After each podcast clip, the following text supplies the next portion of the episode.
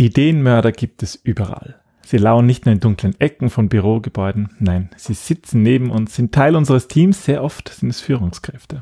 Einige von ihnen sind vielleicht sogar unsere Freunde.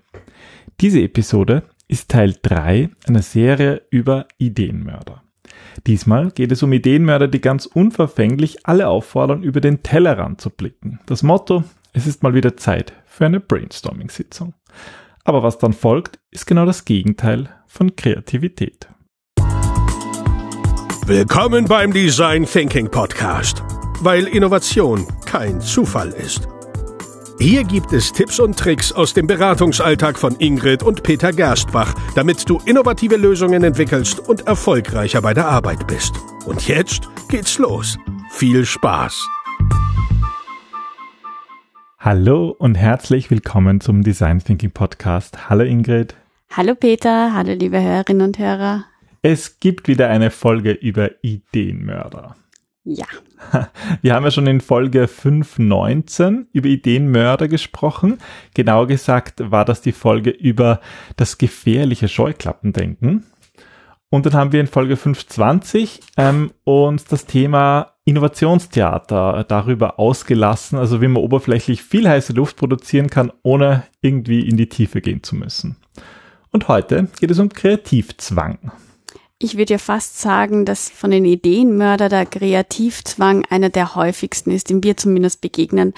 Mm, das sind sogar manchmal Anfragen, die wir bekommen, wo es heißt, ähm, ja, Frau Gerstbach, wir brauchen mehr kreative Mitarbeiter oder meine Mitarbeitenden sind, sind nicht kreativ ja. genug.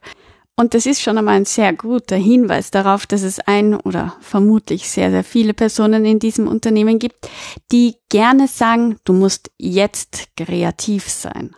Und was dann passiert, die kaufen dann dein Buch 77 Tools für Design Thinker und glauben, dass da lauter Kreativmethoden sind, wo man dann so mit Fingerschnippen kreativ werden kann. Wobei ich finde, wenn Sie dein Buch kaufen, ist ja prinzipiell ah, schon ein guter Ansatz, oder? Das ist, ähm, das ist ein Wunderpunkt bei mir, weil das ist ein bisschen so das Problem, ähm, finde ich ja, und darüber sprechen wir ja sehr oft, am ganzen Design Thinking Prozess, dass damit vermittelt wird, ich muss nur diesem Prozess folgen und am Ende kommt eine total neue, total kreative, total innovative Idee heraus. Und oder die andere, die andere Sache, man braucht jetzt nur diese oder jene Technik einsetzen und alles wird gut.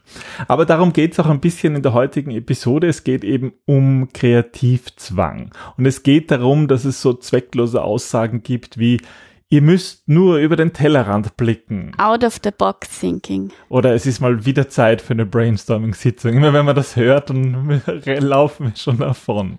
Wahnsinn. Und das Problem ist genau dieser, dieser Druck, kreativ sein zu müssen, der funktioniert halt nicht. Ich glaube, es beginnt ja eigentlich schon früher. Es beginnt ja eigentlich darüber, sich einmal zu unterhalten, was bedeutet Kreativität. Mhm. Ja, also ist Kreativität mal nach Zahlen, braucht man dafür einen Pinsel? Was verbinden die Menschen in einem bestimmten Unternehmen mit ähm, meine Mitarbeitenden müssen kreativ sein. Wir haben auch schon öfter unser erzählt, wir machen in Trainings oft so, so ein Hashtagging und da müssen die Leute Eigenschaften nennen. Und uns ist aufgefallen, auch durch eigene äh, Stricherliste, dass sich viele neugierig nennen, aber nur wenige kreativ.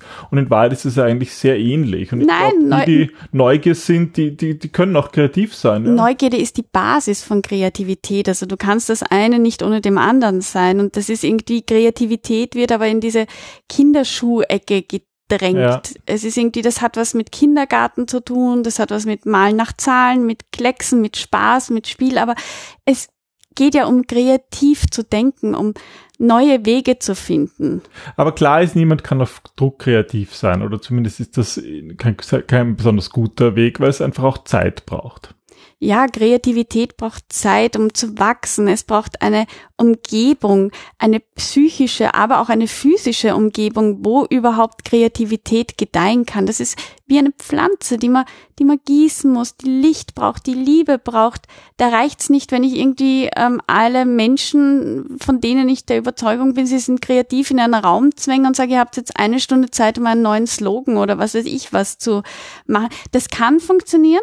Ja, schon, manchmal sagen. schon. Also äh, Kreativität kann schon auch unter Stress und Druck funktionieren. Also das ist schon ein Weg, oder? Ne, wir arbeiten ja oft auch mit wirklichen Kreativagenturen ähm, zusammen. Also da äh, sind wir sozusagen für den Prozess und fürs Einfüllen und für was ist die richtige Frage verantwortlich und dann holen wir uns noch Kreativagenturen zusammen. Und eine davon, ich weiß nicht, ob du dich erinnern kannst, die haben uns erzählt, wenn ihre Texter so ganz am Rande des Verzweifelns sind, dann gehen die zu Ikea ins Bällebad.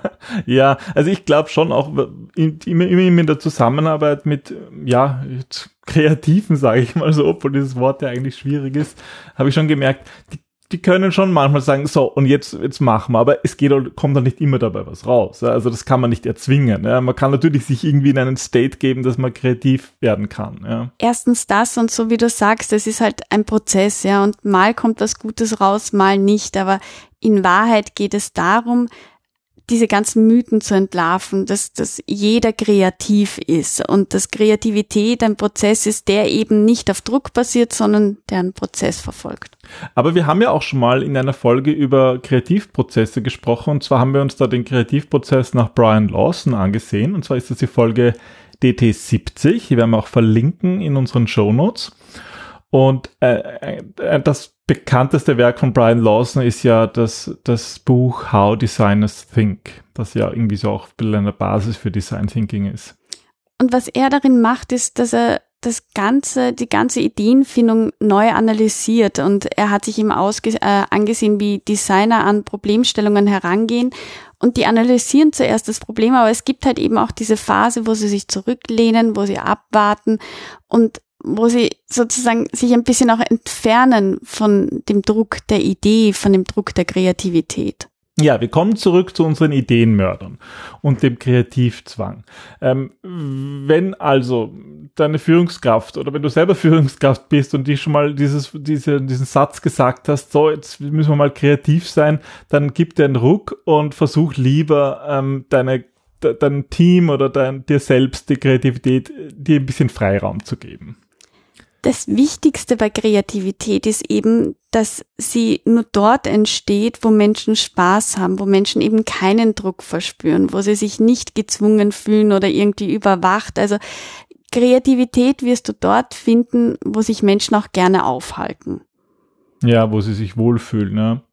Und ähm, wir haben uns ja auch schon öfters angeschaut, welche Eigenschaften eigentlich kreative Menschen haben sollen. Wir haben sogar ein Video dazu.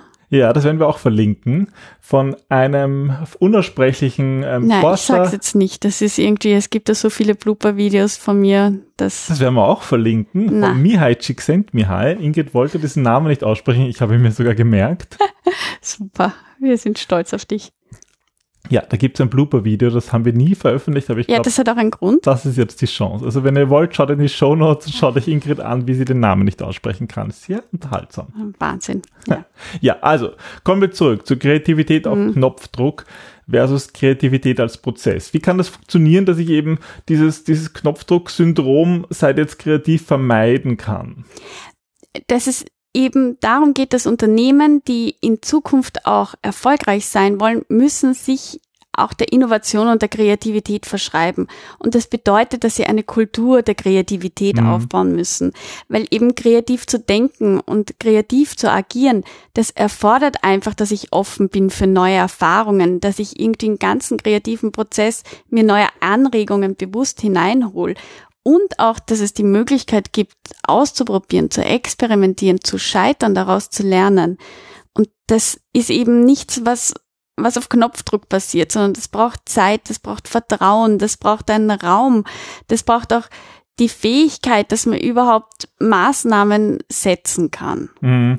Also ich finde, da, da hilft halt auch immer der Design Thinking Prozess, mir zumindest, einfach wenn man sich in diesem Raum jetzt wirklich physisch in dem Raum befindet, wo man sich Insights ansehen kann, wo man sich ansehen kann, was ist in Beobachtungen, in Interviews so rausgekommen, um einfach, ja, das Gehirn irgendwie auf Trab zu bringen. Absolut. Der Raum ist total wichtig. Also da in, eine, in Phase, wo, wo mir einfach dann Ideen kommen. Ja, die kommen nicht einfach so, weil ich nur jetzt sage, jetzt habe ich gute Ideen, sondern ich lasse mich inspirieren also am schönsten finde ich das Beispiel von der Walt Disney Methode, wo du ja ganz bewusst auch den Raum so wählst, dass du kreative Ideen hast oder dass du eben keine kreativen Ideen hast, sondern Ideen eher zerstörst. Oder hinterfragst. Oder hinterfragst, oder genau. Ja. Und da geht's natürlich darum, den Raum auch bewusst zu nutzen. Also es ist eben nicht nur der psychologische Raum, sondern auch der physische Raum, der da ganz viel macht. Und das können Unternehmen ganz bewusst fördern. Mhm. Aber da reicht's eben auch nicht, wenn ich einfach einen Kickertisch oder bunte, quietschige Möbel hineinstelle, sondern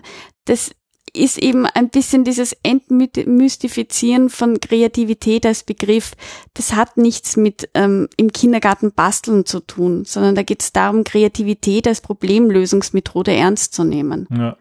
Und was dem auch entgegensteht und was Ideenmörder, die unter Kreativzwang leiden, auch öfters machen, ist, dass sie irgendwie die perfekte Idee fordern. Ja. Dass sie erwarten, jetzt seid kreativ und das, was dann rauskommt, ist perfekt, weil es das ist ja sozusagen umsetzbar. durch einen kreativen Prozess entstanden, also muss es gleichzeitig perfekt sein. Das ist natürlich vollkommen falsch, oder? Naja, wir sagen sogar den Unternehmen am Anfang, wenn wir mit der Zusammenarbeit beginnen, dass ähm, Innovation ja von Innovare kommt, also von Erneuern, von Ideen, die schon einmal da waren, die zu erweitern, die neu zu sehen. Also im Grunde arbeiten wir auch bewusst viel mit Assoziationstechniken. Und eine Idee muss erst einmal ausgesprochen werden oder gedacht werden, damit ich sie überhaupt beginnen kann zu formen, auszuwechseln, zu tauschen, mhm. zum Wachsen zu bringen. Und das heißt, es ist eigentlich schlecht, wenn ich die erste Idee, die mir einfällt, gleich als die perfekte hernehme. Ja. Sondern ich muss ausprobieren, um mich überhaupt weiterzuentwickeln. Und dafür muss ich Ideen auch erst einmal aussprechen können. Mal abgesehen davon, dass es für vielen und mir, glaube ich, auch dann auch Angst macht, irgendwie diese Forderung, dass etwas perfekt sein muss. Ja. Im Gegenteil, wir brauchen ja irgendwie äh, als wichtigstes eigentlich diese, diese Kultur, die das Erforschen und Experimentieren fördert. Mm, ja, und das beinhaltet halt eben auch Management oder ein generellen Unternehmenskultur, die nicht sagt, ihr müsst jetzt kreativ sein oder meine Mitarbeitenden sind nicht kreativ. Das sind wirkliche Ideenmörder, die aber auch langfristigen Schaden anrichten. Ja. Ähm, über den Prozess fällt mir halt noch ein, dass es halt auch nicht ganz, aber in Wahrheit auch nicht ganz klar ist, wie dieser Kreativitätsprozess eigentlich wirklich funktioniert, oder? Dass, dass da, was da im Hirn genau funktioniert, eigentlich noch nicht wirklich erforscht wurde. Naja, die Sache ist natürlich auch die, dass es ähm, Kreativität auch in unterschiedlichen Abstufungen gibt. Und Menschen sind nun mal individuelle Wesen und jeder funktioniert ein bisschen anders. Natürlich gibt es da gemeinsame Muster und man kann es auf einen gemeinsamen neurologischen Prozess hinunterbrechen letzten Endes. Aber trotzdem sind Zufallselemente dabei. Und es ist ein bewusster Prozess, Ideen gedeihen zu lassen, aber es braucht trotzdem auch im Menschen selber den richtigen Zustand, um überhaupt dorthin zu kommen. Ja, deswegen manchmal auch einfach Zufall. Ja. Das heißt nicht, dass wir es dem Zufall überlassen müssen, voll und ganz, aber so ein bisschen brauchen wir ihn trotzdem. Wie immer im Leben. Aber das, das Wichtigste ist, dass ihr, wenn ihr Kreativität fördern wollt, euch vor allem anschaut, bei wem ihr das wollt, was diese Personen genau brauchen, um sich wohlzufühlen, um sich zu trauen, Ideen auszusprechen, um sich zu trauen, aus ihrer Komfortzone herauszutreten. Ja, das Wichtigste sagt eben niemals, bitte jetzt alle kreativ sein. Und ab das, ins Bällebad. Das genau, das Bällebad. Das ist dann sozusagen das, das Rezept für ähm, möglichst unkreative Ideen. Wir wünschen euch das Gegenteil. Wir wünschen euch, dass es bei euch gut klappt und hoffen, dass euch dieser Podcast einen Impuls gegeben hat, ja, Dinge besser zu machen und andere Dinge zu vermeiden. Eure Erfahrungen über, ja, euren Kreativitätsprozess in eurem Unternehmen oder das, was funktioniert oder das, was auch nicht funktioniert, da freuen wir uns davon zu erfahren. Ihr könnt uns gerne schreiben auf Social Media ähm, unter den, wo wir diesen Podcast ähm, veröffentlichen und natürlich auch per E-Mail unter podcast.gerstbach.at. Ja, und wir freuen uns, euch wiederzuhören. Bis zum nächsten Mal. Bis bald. Tschüss. Tschüss.